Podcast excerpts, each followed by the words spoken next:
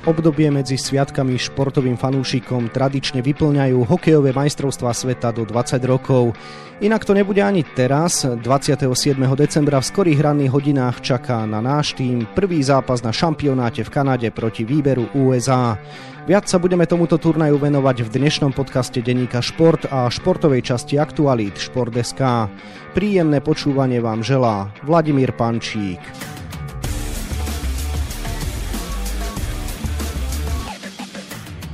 USA, Švédsko, Rusko a Švajčiarsko. To sú súperi Slovákov v základnej B skupine na šampionáte. O tom, čo môžu chlapci v tejto konkurencii dosiahnuť, budem hovoriť s kolegom z denníka Šport Matejom Derajom, ktorému želám pekný deň. Ahoj Vlado, ďakujem pekne za pozvanie. Matej, vymenovali sme našich súperov. Z pečlenej skupiny postúpia 4 týmy do štvrťfinále a posledný hrá o záchranu. Hrozí, že nám v tejto konkurencii zostane Čierny Peter? Samozrejme nie je to vylúčené, ale favoritom na zostup alebo teda boj o záchranu nie sme. Máme skupine Švajčiarsko, ktoré nemá až tak výrazné individuality a potom sú tam ďalej traja favoriti, ktorých si teda spomenul prvé tri týmy. Čiže myslím si, že o záchranu sa nemusíme obávať. Naši mladíci majú často odvážne slova, dokonca skloňujú aj medailové ambície. Majú hlavy v oblakoch, alebo je to reálne v ich silách. To spomínal aj Šimon Nemec na poslednej tlačovke pred odchodom do Kanady aj v našom stĺpčeku, ktorý nám pravidelne píše, že bolo by možno fajn tak si veľmi neulietavať. No, niektorí majú. Ako mať sebavedomie je dobrá vec, ale treba si uvedomiť, že nie sme favoriti, že napriek tomu, že máme veľmi kvalitný výber, tak ostatné týmy majú tradične silnejšie.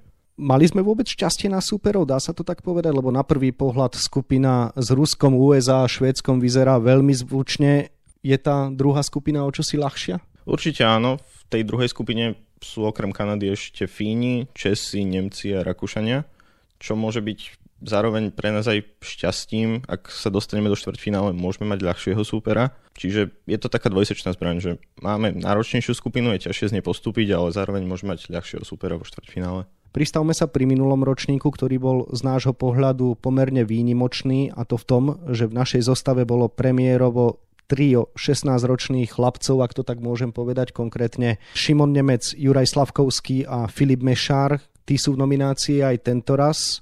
Dnes by už teda mohli byť aj lídry však. Áno, chalani hovoria, že by chceli byť lídrami a tvrdia, že na to určite majú, pretože majú zase väčšie skúsenosti, nabrali viac kvality. Filip Mešar to tak pekne povedal v rozhovore pred odletom do Kanady, že Vlani na to ešte nemal, ale tentokrát chce byť líder. Čiže myslím si, že chalani na to majú teraz určite. Skús pripomenúť, ako sa za ten rok posunuli, čo všetci títo traja chlapci dosiahli. Tak e, už pred rokom boli favorizovaní na prvé kolo draftu do NHL, ktorých čaká v lete. Myslím si, že už to nie je iba o prvom kole, ale už reálne sa hovorí, že chlapci môžu byť v top 10, čo sme teda ešte nemali, dvoch hráčov v top 10 draftu a dokonca aj Filip Mešár, sa pomaly tak prebojovať do tej desiatky, 15 stúpa v tých rebríčkoch. No a chlapci, už všetci traja majú za sebou debut seniorskej reprezentácii. Nemec so Slavkovským hrali na olympijskej kvalifikácii aj seniorský majstrovstvá sveta ako dva najmladší reprezentanti Slovenska v histórii. Tých skúseností majú mnoho a darí sa im aj vo svojich kluboch. Skús teda približiť aj ich klubový život, kde dnes pôsobia, akým spôsobom bojujú. Nemec s Mešárom sú stále v slovenskej extralige. Oni ešte počas minulej sezóny hovorili, že by mohli odísť do kanadskej juniorky, ale nakoniec obaja dostali slušnú úlohu vo svojich tímoch. Nemec hrá v Nitre v druhom alebo prvom obrannom páre, dosť veľa minút. Mešár hrá v Poprade skôr v treťom útoku ale dostal aj presilovkové a oslobovkové minúty. A Slavkovský vo Fínsku, kde je hráčom TPS Turku. Pôsobí už najmä v líge, čo je teda najvyššia fínska mužská súťaž. Mal nejaké zápasy za juniorku a nedávno strelil líge prvý gól, čo sa mu podarilo teda po nejakých 17 zápasoch, čiže zaujímavý rok. Máme aj tento rok pár veľmi mladých hokejistov, ktorí majú pred sebou svetlú budúcnosť? Aj tento rok máme v nominácii dvoch 16-ročných. Sú to Dalibor Dvorský, útočník a Maxim Štrbák, ktorý je obranca. A myslím si, že áno, pretože pred minulým rokom, pred minuloročným šampionátom boli na majstrovstvách sveta juniorov iba dva 16-roční Slováci. Obaja sú veľmi talentovaní, určite. Štrbák je v našom hokeji v každom prípade známe meno. Je to náhoda alebo nie? Nie, nie je to náhoda. Je to syn Martina Štrbáka.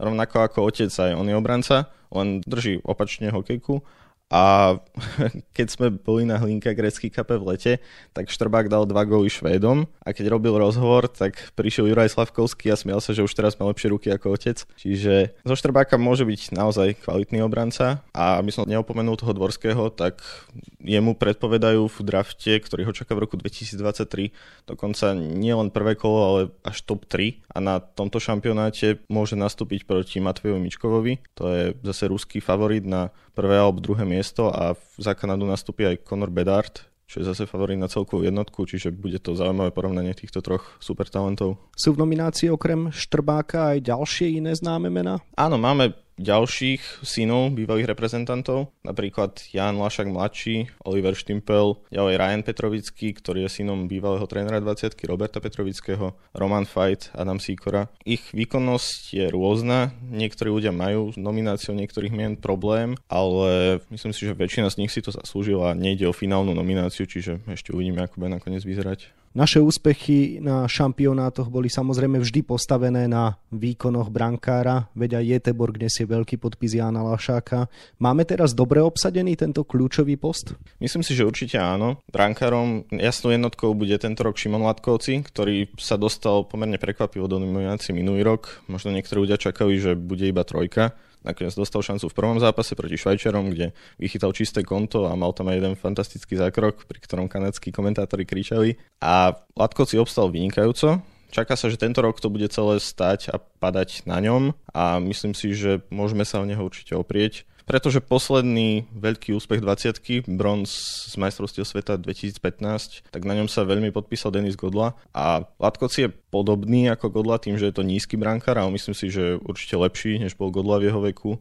Má lepšiu techniku, aj krajší pohyb a myslím si, že môže predviesť úspešný šampionát. A akú má za sebou sezónu? Veľmi dobrú. Latkoci je hráčom Madison Capitals v USHL v americkej juniorke. On sa vrátil po minulej sezóne do Madisonu, lebo Madison vynechal minulý ročník, pre nejaké finančné problémy ohľadom covidu. Latko si chytal za Chicago Steel a v jeho drese dokonca vychytal celkový titul, čiže už tá minulá sezóna bola veľmi úspešná a tento rok sa mu v Madisone veľmi darí. To bol predtým dosť taký odpisovaný tým, skôr taký fackovací panák a tento rok chytal dosť víťazstiev a zároveň už sa dohodol aj s univerzitou na ďalší rok, čiže myslím si, že veľmi dobré.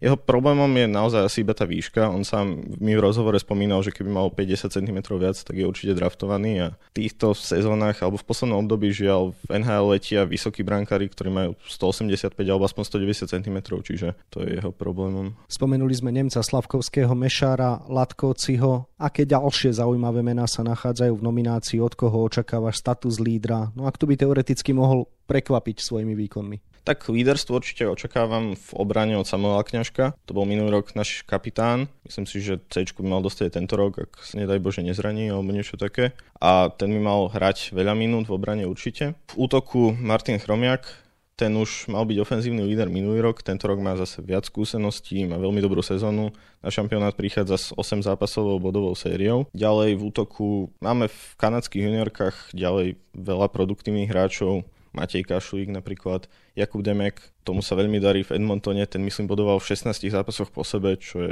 vyrovnaný slovenský rekord. Dá sa dnes už odhadovať, v čom tkvie sila nášho výberu a kde má naopak slovenské mužstvo slabiny? Máme kvalitného brankára, ako som už spomínal. Ďalej máme hráčov so skúsenosťami z minulého šampionátu, to by nám veľmi mohlo pomôcť. V útoku máme až takú na slovenské pomery neuveriteľnú hĺbku, že prvé tri útoky by v pohode mohli tvoriť prvý útok za iných okolností. A zo slabiny nemáme až tak veľa kľúčových obrancov, aj keď Kňažko, Nemec, Marko Stacha by určite mali hrať dobre. A tak samozrejme nemáme až takú širokú zásobeň talentov ako tie najkvalitnejšie výbery. Ako vlastne bude prebiehať príprava našich mladíkov na tento šampionát a odkedy sú už chlapci v Kanade? Do Kanady leteli v stredu takou zaujímavou cestou z Mníchova cez Island do Edmontonu a odtiaľ sa presunú do Red Deeru, kde sú 48 hodín v izolácii a čakajú ich prvé prípravné zápasy. Samozrejme ešte ich predtým museli otestovať a ak sú všetci negatívni, tak môžu na ne nastúpiť, začať trénovať a nastúpiť na prípravné zápasy.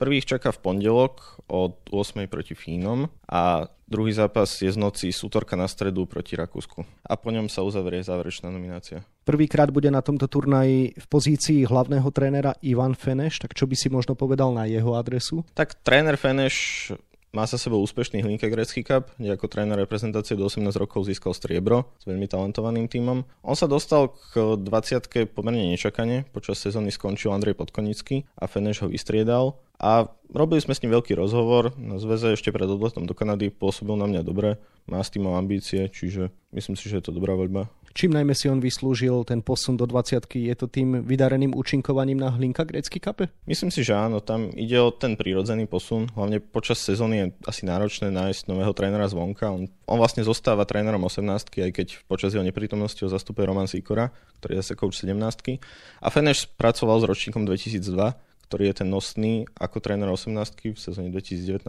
čiže tých hráčov dobre pozná aj tých mladších samozrejme. Čiže myslím si, že išlo logickú a správnu voľbu. Na Slovensku sú žiaľ športové podujatia bez prítomnosti divákov. Aké obmedzenia vládnu v Kanade? V Kanade je oveľa vyššia zaočkovanosť. Myslím si, že tie obmedzenia sú oveľa menšie. Ako som spomínal, hráči museli byť v dvojdňovej izolácii, pravidelne ich testujú, ale väčšina z nich je zaočkovaná, čiže to by malo byť fajn. A tak povinné sú asi rúška v interiéroch, ale inak tie obmedzenia nie sú nejaké veľké. Aké návštevy sa očakávajú na turnaji? Vysoké. Ide o veľmi sledovaný turnaj. Myslím si, že tá kapacita divákov nie je nejako obmedzená. Vyžaduje sa iba potvrdenie o kompletnej zaočkovanosti a zrejme prekrytie nosa úst rúškom. A Kanadianov veľmi zaujíma tento turnaj viac než seniorské majstrovstvá sveta, keďže majú šancu vidieť naozaj budúce svetové najväčšie hviezdy, takže vysoká. Myslíš si, že slovenskému národnému týmu budú miestni aj držať palce? Áno, v zámori majú radi takéto Cinderella story, keď e, podceňovaný tým prekvapí. A myslím si, že slovenskému týmu budú veľmi fandiť tým, že máme veľa mimoriadne talentovaných hráčov, ktorí sú ešte stále mladí, ešte majú pred draftom. A aj čo som sa rozprával alebo videl od nejakých mojich zámorských známych, že Slovensko je pre nich taký fun to watch tým, ktorí radi budú sledovať, očakávajú ofenzívnu hru, veľa gólov, veľmi dobré individuálne výkony, čiže myslím si, že to nám môže pomôcť, že nás budú podporovať v tých zápasoch proti silnejším superom. A aké obmedzenia musia dodržiavať hokejisti? Nemôže sa nám stať niečo také ako pred rokom Nemcom, ktorým grok kádra skončilo v karanténe? Aj tak nás porazili, ale no myslím si, že nie, pretože ako som spomínal, drvá väčšina hráčov a realizačného týmu je zaočkovaná. Myslím si, že len dva hráči nie sú zaočkovaní a nie je jasné, či sa vôbec prebojujú do tej záverečnej nominácie. Majú za sebou tú dvojdňovú izoláciu, pravidelne ich testujú a myslím si, že by nemalo dojsť nejakému veľkému šíreniu nákazy tým, že sú zaočkovaní a dodržiavajú opatrenia. Matej, ty dlhodobo sleduješ náš juniorský hokej a tak sa ťa možno ešte na záver spýtam, ako vôbec ty typuješ naše konečné umiestnenia a kam by to teda mohli mladí mladí Slováci v Kanade dotiahnuť? Ja som optimista, ale zároveň nemôžem veľmi letať v oblakoch. No poviem, že minimálne štvrťfinále by mali zvládnuť. Toľko očakávania Mateja Deraja, ktorému ďakujem za rozhovor a želám ešte pekný deň. Ďakujem aj tebe pekný deň. Výkony našich juniorov na hokejových majstrovstvách sveta do 20 rokov budeme sledovať na webe Športdeska a takisto v denníku Šport. V jeho dnešnom vydaní nájdete aj tieto témy. Naša seniorská hokejová reprezentácia má za sebou prvý zápas na švajčiarskom pohári, v ktorom sa Slováci predstavili proti Lotyšom. Už dnes ich čaká najnáročnejší duel na podujatí. Ich súper bude nám tradične neoblúbený domáci výber. Včera boli v napätí naši futbaloví reprezentanti, ktorým žreb vo švajčiarskom Nione určil súperov v C divízii Ligy národov. Akých protivníkov dostalo Slovensko a podarí sa mu v tejto konkurencii vrátiť sa o poschodie vyššie? Vo futbalovej lige je dnes na programe atraktívny duel. V súboji tabuľkových susedov narazia na seba štvrtá Dunajská streda, ktorá pod vedením nového trénera Joa Žanejra ešte neprehrala a neinkasovala no a vo forme hrajúci Ružomberok. Na 28 stranách je toho samozrejme oveľa viac. Scenár dnešného podcastu sme naplnili a zostáva nám sa už iba rozlúčiť. Ešte pekný deň vám od mikrofónu želá Vladimír Pančík.